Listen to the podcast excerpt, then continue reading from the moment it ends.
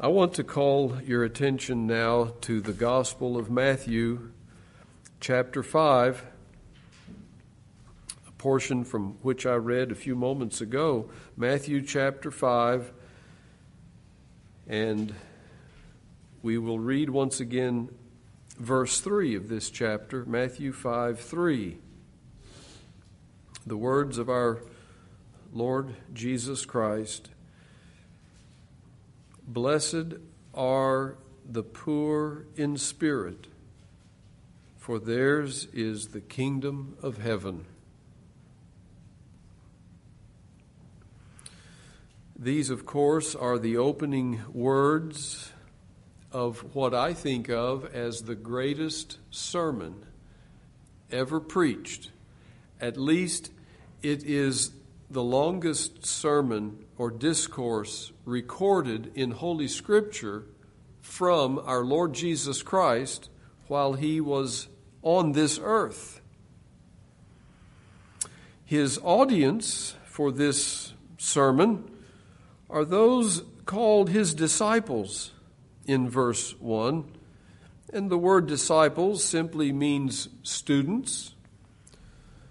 They were probably ranging from those who were very close and committed followers and students and disciples of his, the ones we think of as the twelve, all the way to those who perhaps were more casually curious. We read in the previous verses at the end of chapter 4 of these great multitudes that were following him. And of course, many of them ended up not following him after a while. And there's, there's a wide range of people listening. Perhaps the message is intended especially for those that are the closer disciples and the more uh, committed disciples, we might say. Nevertheless, as you look at the whole sermon, you see instructions given to those who are unconverted and those who are unbelievers. And so there is obviously a, a wide range in his audience on that day. The location for this sermon is a mountain, according to verse 1, a mountain in Galilee. And because of the preaching and teaching here by our Lord and the fact that it's on a mountain, the name Sermon on the Mount has stuck with this portion of Scripture, these three chapters Matthew 5, 6, and 7, ever since Augustine gave it that name many years ago. We're told here something about the posture of Jesus kind of the opposite of what we do in, in a church service today when you sit and I stand. In this occasion and in that culture, the teacher would sit and the students would stand. And so it says in verse 1 he went up into a mountain, and when he was set, that is, when he had taken a seat, having sat down, his disciples came to him and he opened his mouth, it says, and taught them. Our Lord was a teacher. He gave the information, but he gave it passionately. And that makes him a preacher also. And we see that term used with reference to the Lord in his public ministry in other places, of course. He opened his mouth it, it was truth that proceeded from him when he opened his mouth and spoke. There's emphasis here on the, the content and upon his speaking and the people's hearing. We might look over at the end of chapter 7 and see what was the impact of this sermon in verses 28 and 29, it says, It came to pass when Jesus had ended these sayings, the people were astonished at his doctrine, for he taught them as one having authority, and not as the scribes. These people had never heard anything like this before. This was revolutionary to them.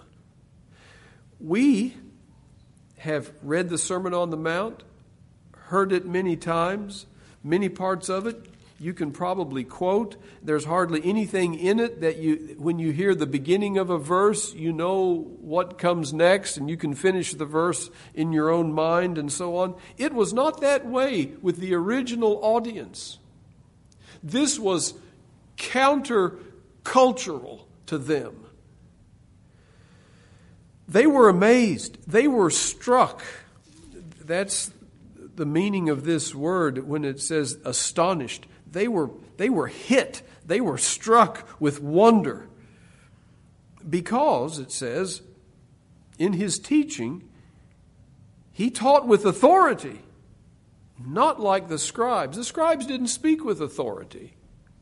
They would quote other authorities. They would say, they would give precedent and previous teaching, but not Jesus. He doesn't refer to any previous rabbi here. He doesn't say, Shammai says thus and so on this subject. That's how the scribes of that day would, would speak. In fact, Jesus didn't even speak as the Old Testament prophets when they said, Thus saith the Lord. He doesn't even use that kind of language here, does he? he speaks with his own authority and says, I say unto you. He speaks as God, the final authority. And he was indeed the God man, God incarnate, giving this sermon on the Mount. He begins this sermon with these eight or possibly nine, it depends on how you look at the last two, declarations about who is happy. Who is happy? Who is blessed? And from the very first declaration of this sermon, the shock waves began to hit his hearers. Again, just imagine you had never heard the, these words before. And these opening verses, of course, are called the Beatitudes. The, the Latin word uh, beatitude, or our English word comes from Latin, but that's the, the rendering for the word blessed here. Imagine you'd never heard these Beatitudes, these who are the blessed, who are the happy, and the first thing you hear as the Lord opens his mouth, begins to speak, is Blessed, happy are the poor in spirit, for theirs is the kingdom of heaven.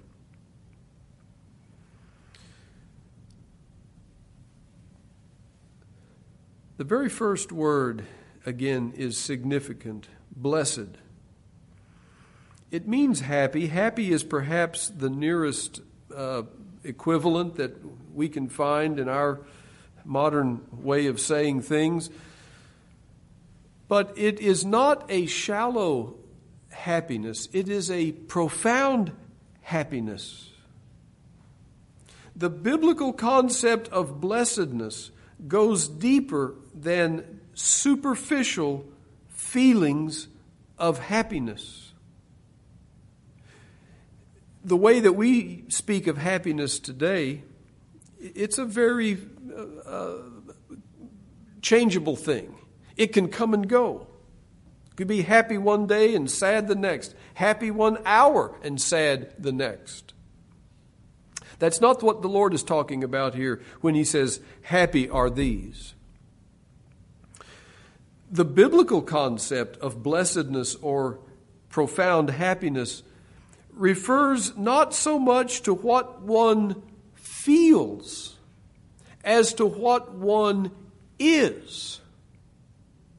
Our Lord is making a declaration of who is happy and what happiness is. We think of happiness as a subjective emotion, but blessedness, happiness in the sense in which our Lord speaks here, is not a subjective emotion, it is an objective gift or endowment. It is that which He confers upon a person. In our modern use of the word happiness, the opposite would be sadness. But the opposite of being blessed is what? To be cursed. And so when Jesus says, Blessed are, eight or nine, well, nine times here he says, Blessed are, we should understand he means supremely fortunate are these. Irreversibly fortunate are these. And of course, God is the only one who can make a pronouncement like that. He is the one who defines happiness, He is the one who bestows blessedness in the full sense of the word. He alone can make us profoundly fortunate, blessed. Now, who does he say is happy here? Blessed are the poor in spirit. If we were to go around and ask in a survey uh, fashion today what happiness is, what kind of answers do you suppose we would get? You know, sometimes you see happiness is you know, my Doberman Pinscher or something like that. Happiness is, some would say, a healthy family, no one sick, all gathered together for a holiday dinner, to have a loving and happy and peaceful family, that's happiness. Some might say, for me, happiness is my dream job. To be promoted to management, or to be recognized by your peers as, as doing a good job, that's happiness. For some, it might be a dream vacation. Getting away and escaping from the hectic schedule just to relax and see some beautiful scenery. For some, happiness might be a dream retirement free from all of the daily worries and cares and having money to spare. For many today, happiness is having lots of toys, grown up toys, to keep you from being bored.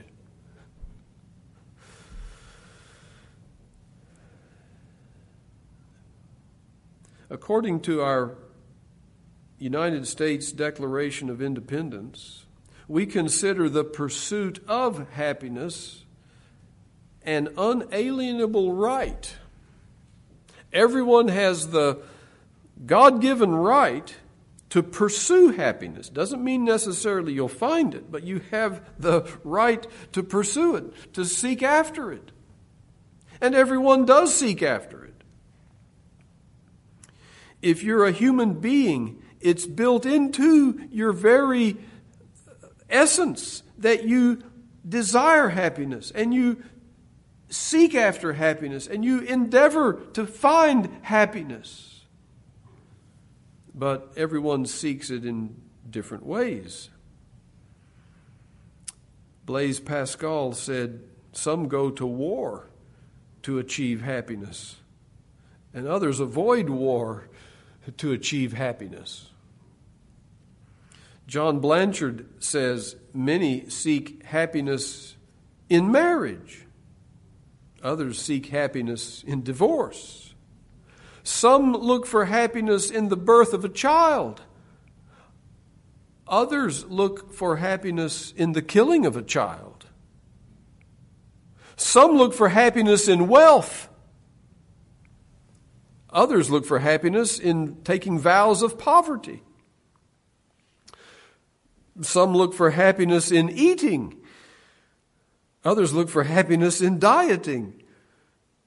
It remains a most elusive principle. Everyone seeks for happiness and they can't find it. It may be said that the search for happiness is the chief source of unhappiness.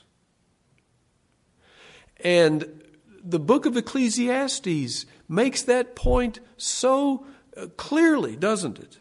Solomon looked everywhere for happiness and never found it.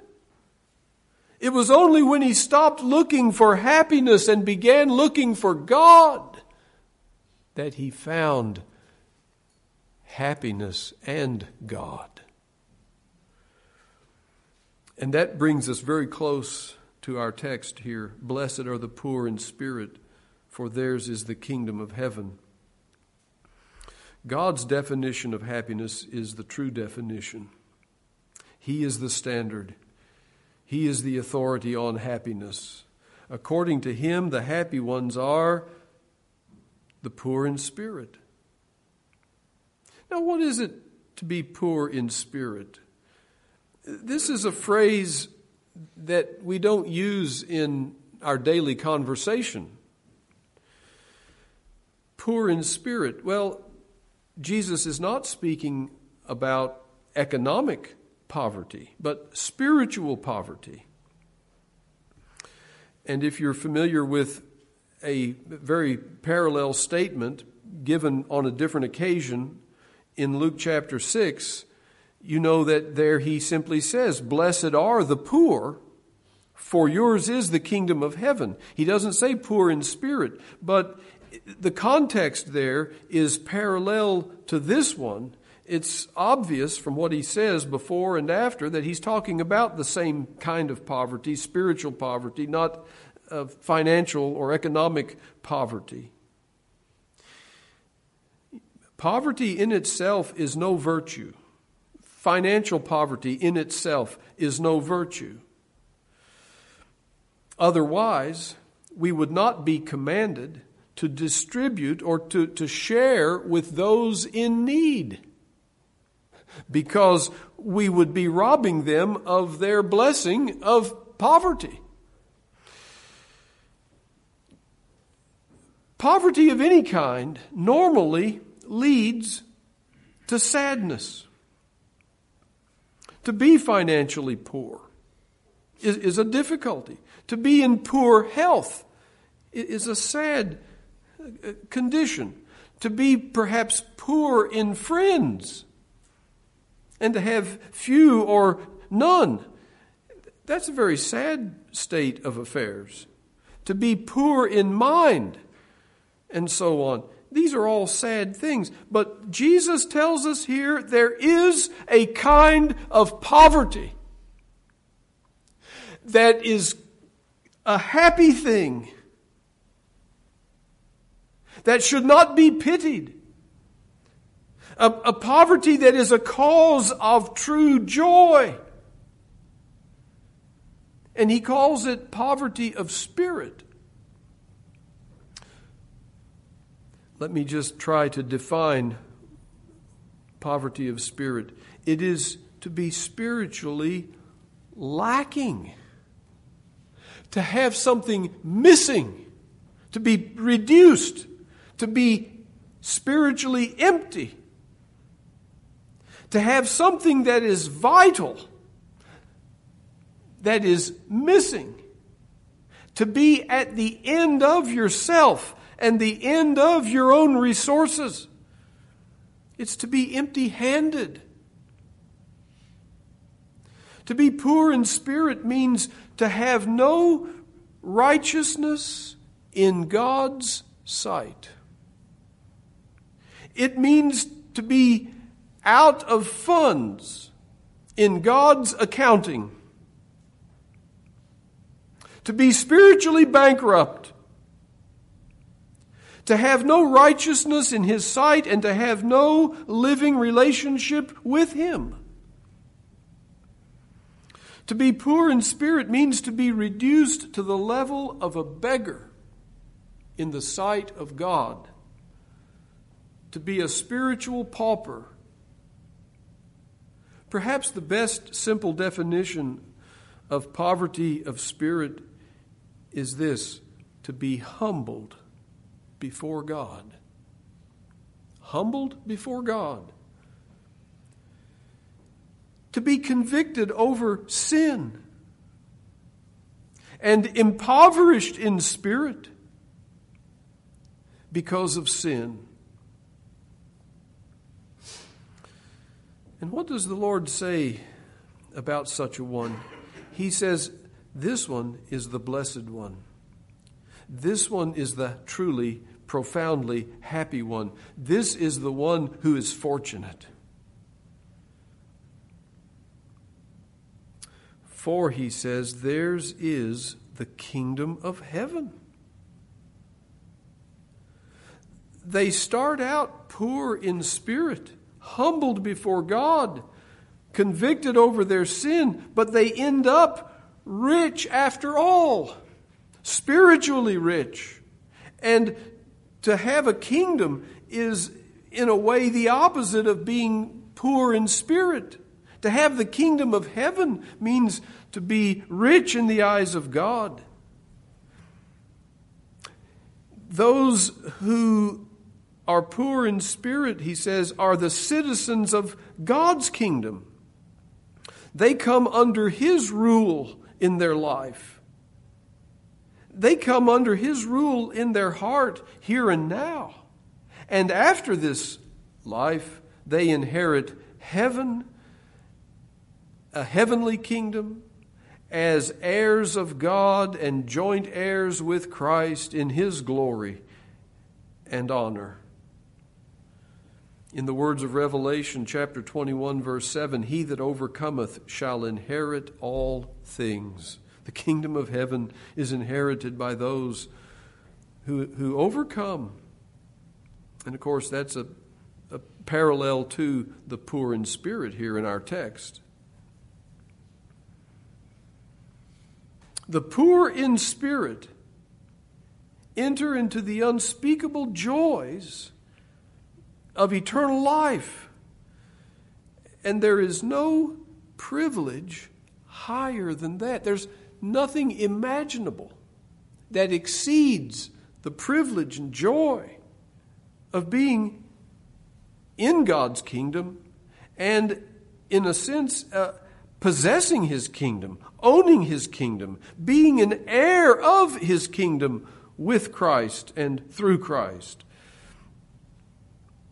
This is unsurpassed blessedness, blissfulness, happiness, and it's forever. I would point out the present tense of the verb here. He doesn't say, Blessed are the poor in spirit, for theirs shall be the kingdom of heaven.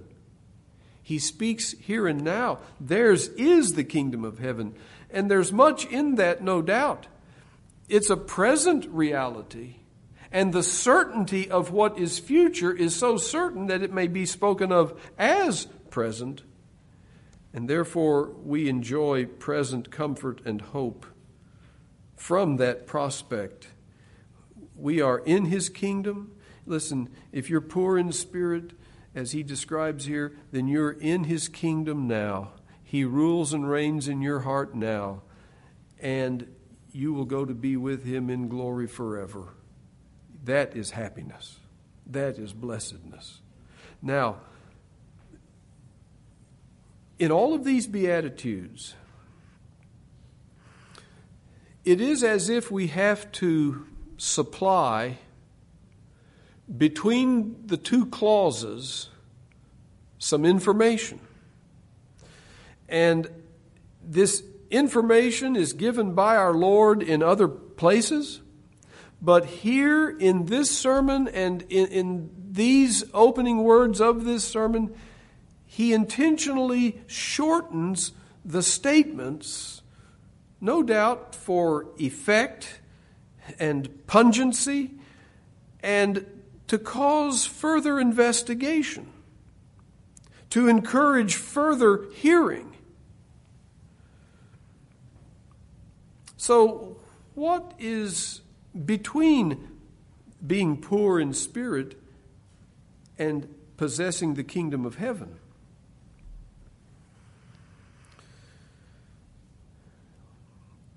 Well, the poor in spirit, recognizing their lack, their emptiness, their need, find all that they need in God.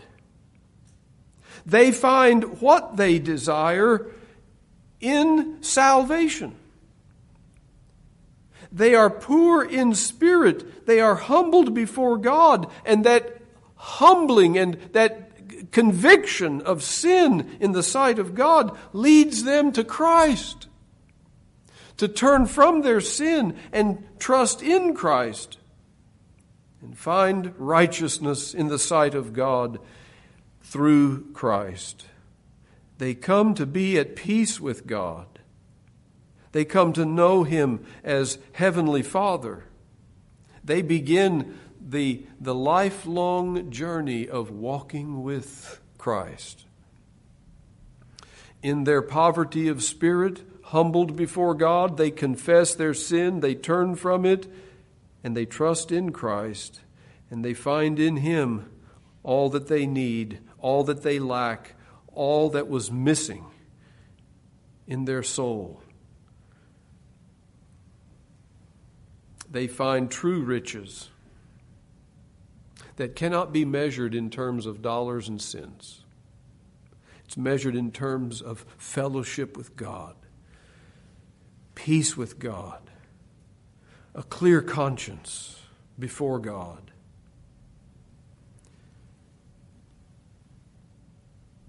If we don't understand that information in each of these Beatitudes, then we might make the mistake that some have made who miss the whole point. And they think that Christ is offering a, a self help program in uh, eight easy steps.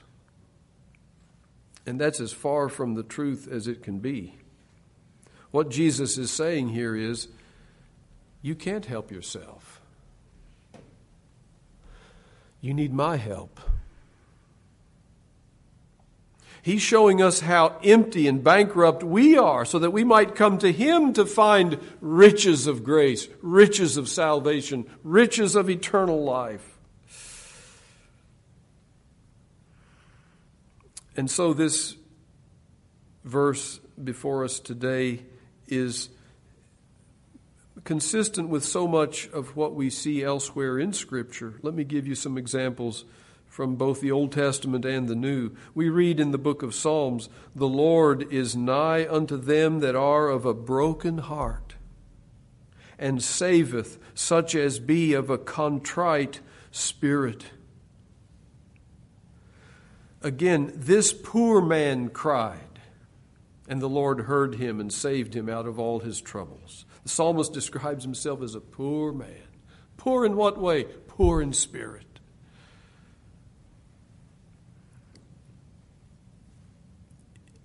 The Lord says through the prophet Isaiah, I dwell in the high and holy place, with him also that is of a contrite and humble spirit, a poor spirit. That's who I dwell with, God says. And Jesus later in the Gospel of Luke said, Everyone that exalteth himself shall be abased, but he that humbleth himself shall be exalted. He who recognizes his poverty of spirit, humbles himself before God, he's the one that Christ will exalt and give him a kingdom. James puts it this way Humble yourselves in the sight of the Lord, and he shall lift you up. And so, what we have here then is, is this order conviction of sin, humility before God, poverty of spirit, and then finding salvation in Christ, finding true riches in Him, and becoming a member of His kingdom, and having the fullness of that kingdom manifested in the glory of heaven to come. And before I say any more, let me say this. Just consider how Jesus himself, in a way, exemplifies this verse. Though he was without sin and he had no, no sin of his own, yet he came into this world to bear our sins. And that's why he died on the cross. And in that state of humiliation, he was emptied, destitute, reduced in every way that we can imagine. Paul puts it this way You know the grace of our Lord Jesus Christ, that though he was rich, yet for your sakes he became poor, that ye through his poverty might be rich. He's talking about spiritually, obviously how he humbled himself into the very dust, the very dust, the dust of Gethsemane, the dust of Calvary, the dust of the grave. Well, he did not see corruption. He rose from the dead triumphant, thank God. And now he is the King of heaven, and he is seated on the throne forever. He is Lord over all. Hallelujah. Blessed are the poor in spirit, for theirs is the kingdom of heaven. Our Lord knew something of this himself. But let me make one more point here. In our sinful pride, we naturally deny our spiritual poverty. We don't want to admit it. We refuse to confess it. And we look in the mirror and we like what we see. And we refuse to say, I'm poor in any way. And we feel insulted if someone tells us that we are lacking in anything. I'm doing fine, just as I am. I'm full and happy. I have plenty, nothing missing. I have family and friends and career and fun. Nothing missing. Don't tell me there's something missing. And that, my friends, is the greatest of delusions. It's the greatest deception. It's not facing reality. It's not being honest with the Word of God and honest with the conscience. And such ones live on deceptions, they live on diversions and distractions to keep them from facing the reality of poverty of spirit. They don't want to admit there's something major, something foundational. The very foundation itself is lacking. To refuse to acknowledge poverty of spirit is the epitome of self righteousness. It's to say, I don't need anything, I'm good enough.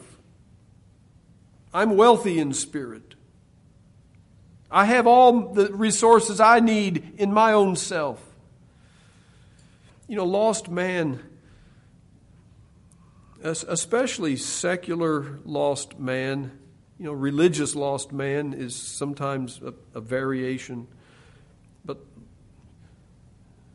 secular lost man admires and praises the self confident, the self assured, the self reliant the one who says, I'm not poor in any way at all.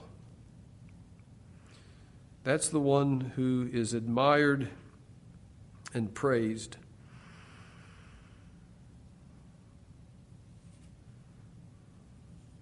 And that person looks at those who are poor in spirit and who recognize that they are poor in spirit and are humbled before God.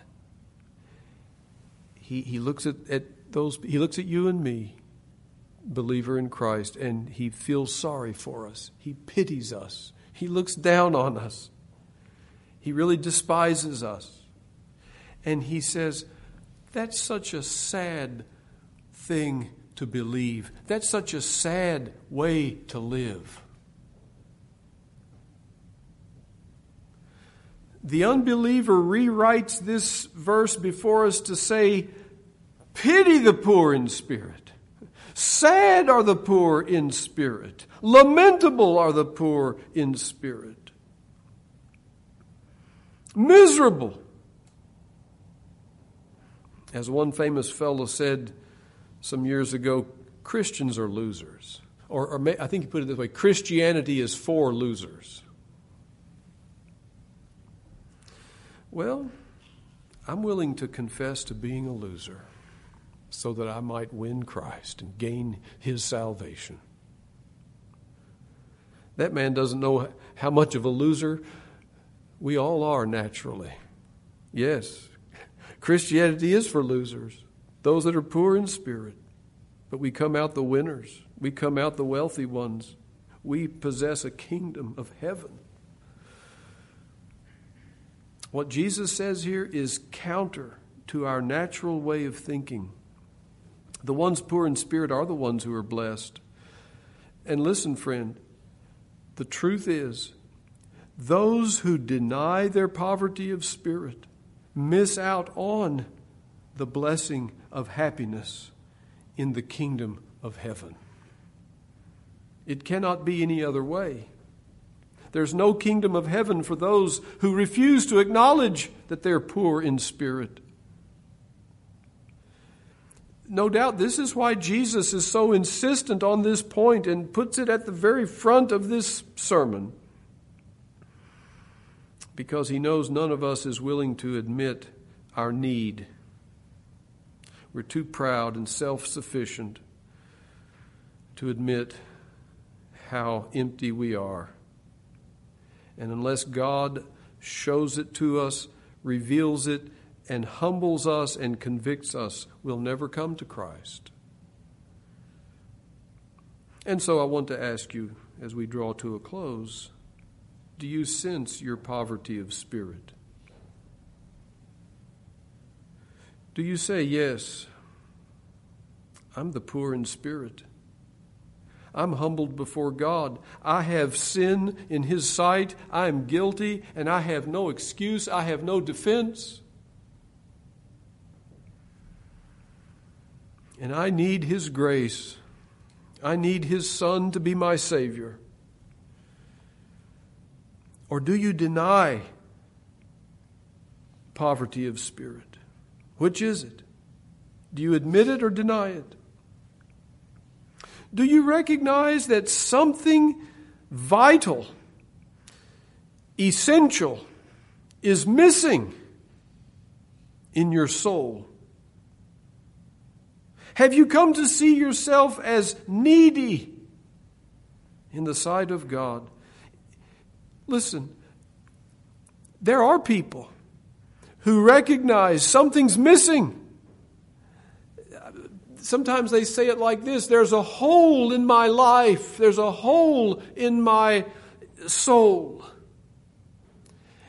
And they go around looking everywhere to satisfy that and to fill that space. And they try everything imaginable legal and illegal, moral and immoral. My friend, if that's you today, I can tell you what's missing is God. What's missing is Jesus Christ. Again, it was Mr. Pascal who said, that there is a God shaped vacuum in every soul. And that hole, that vacuum, only God can fill. And that's what he means, what Pascal means when he says it's a God shaped vacuum. Only he can fill it. The best friend can't fill it. The best spouse cannot fill it. The best church cannot fill it. The best pleasure cannot fill it.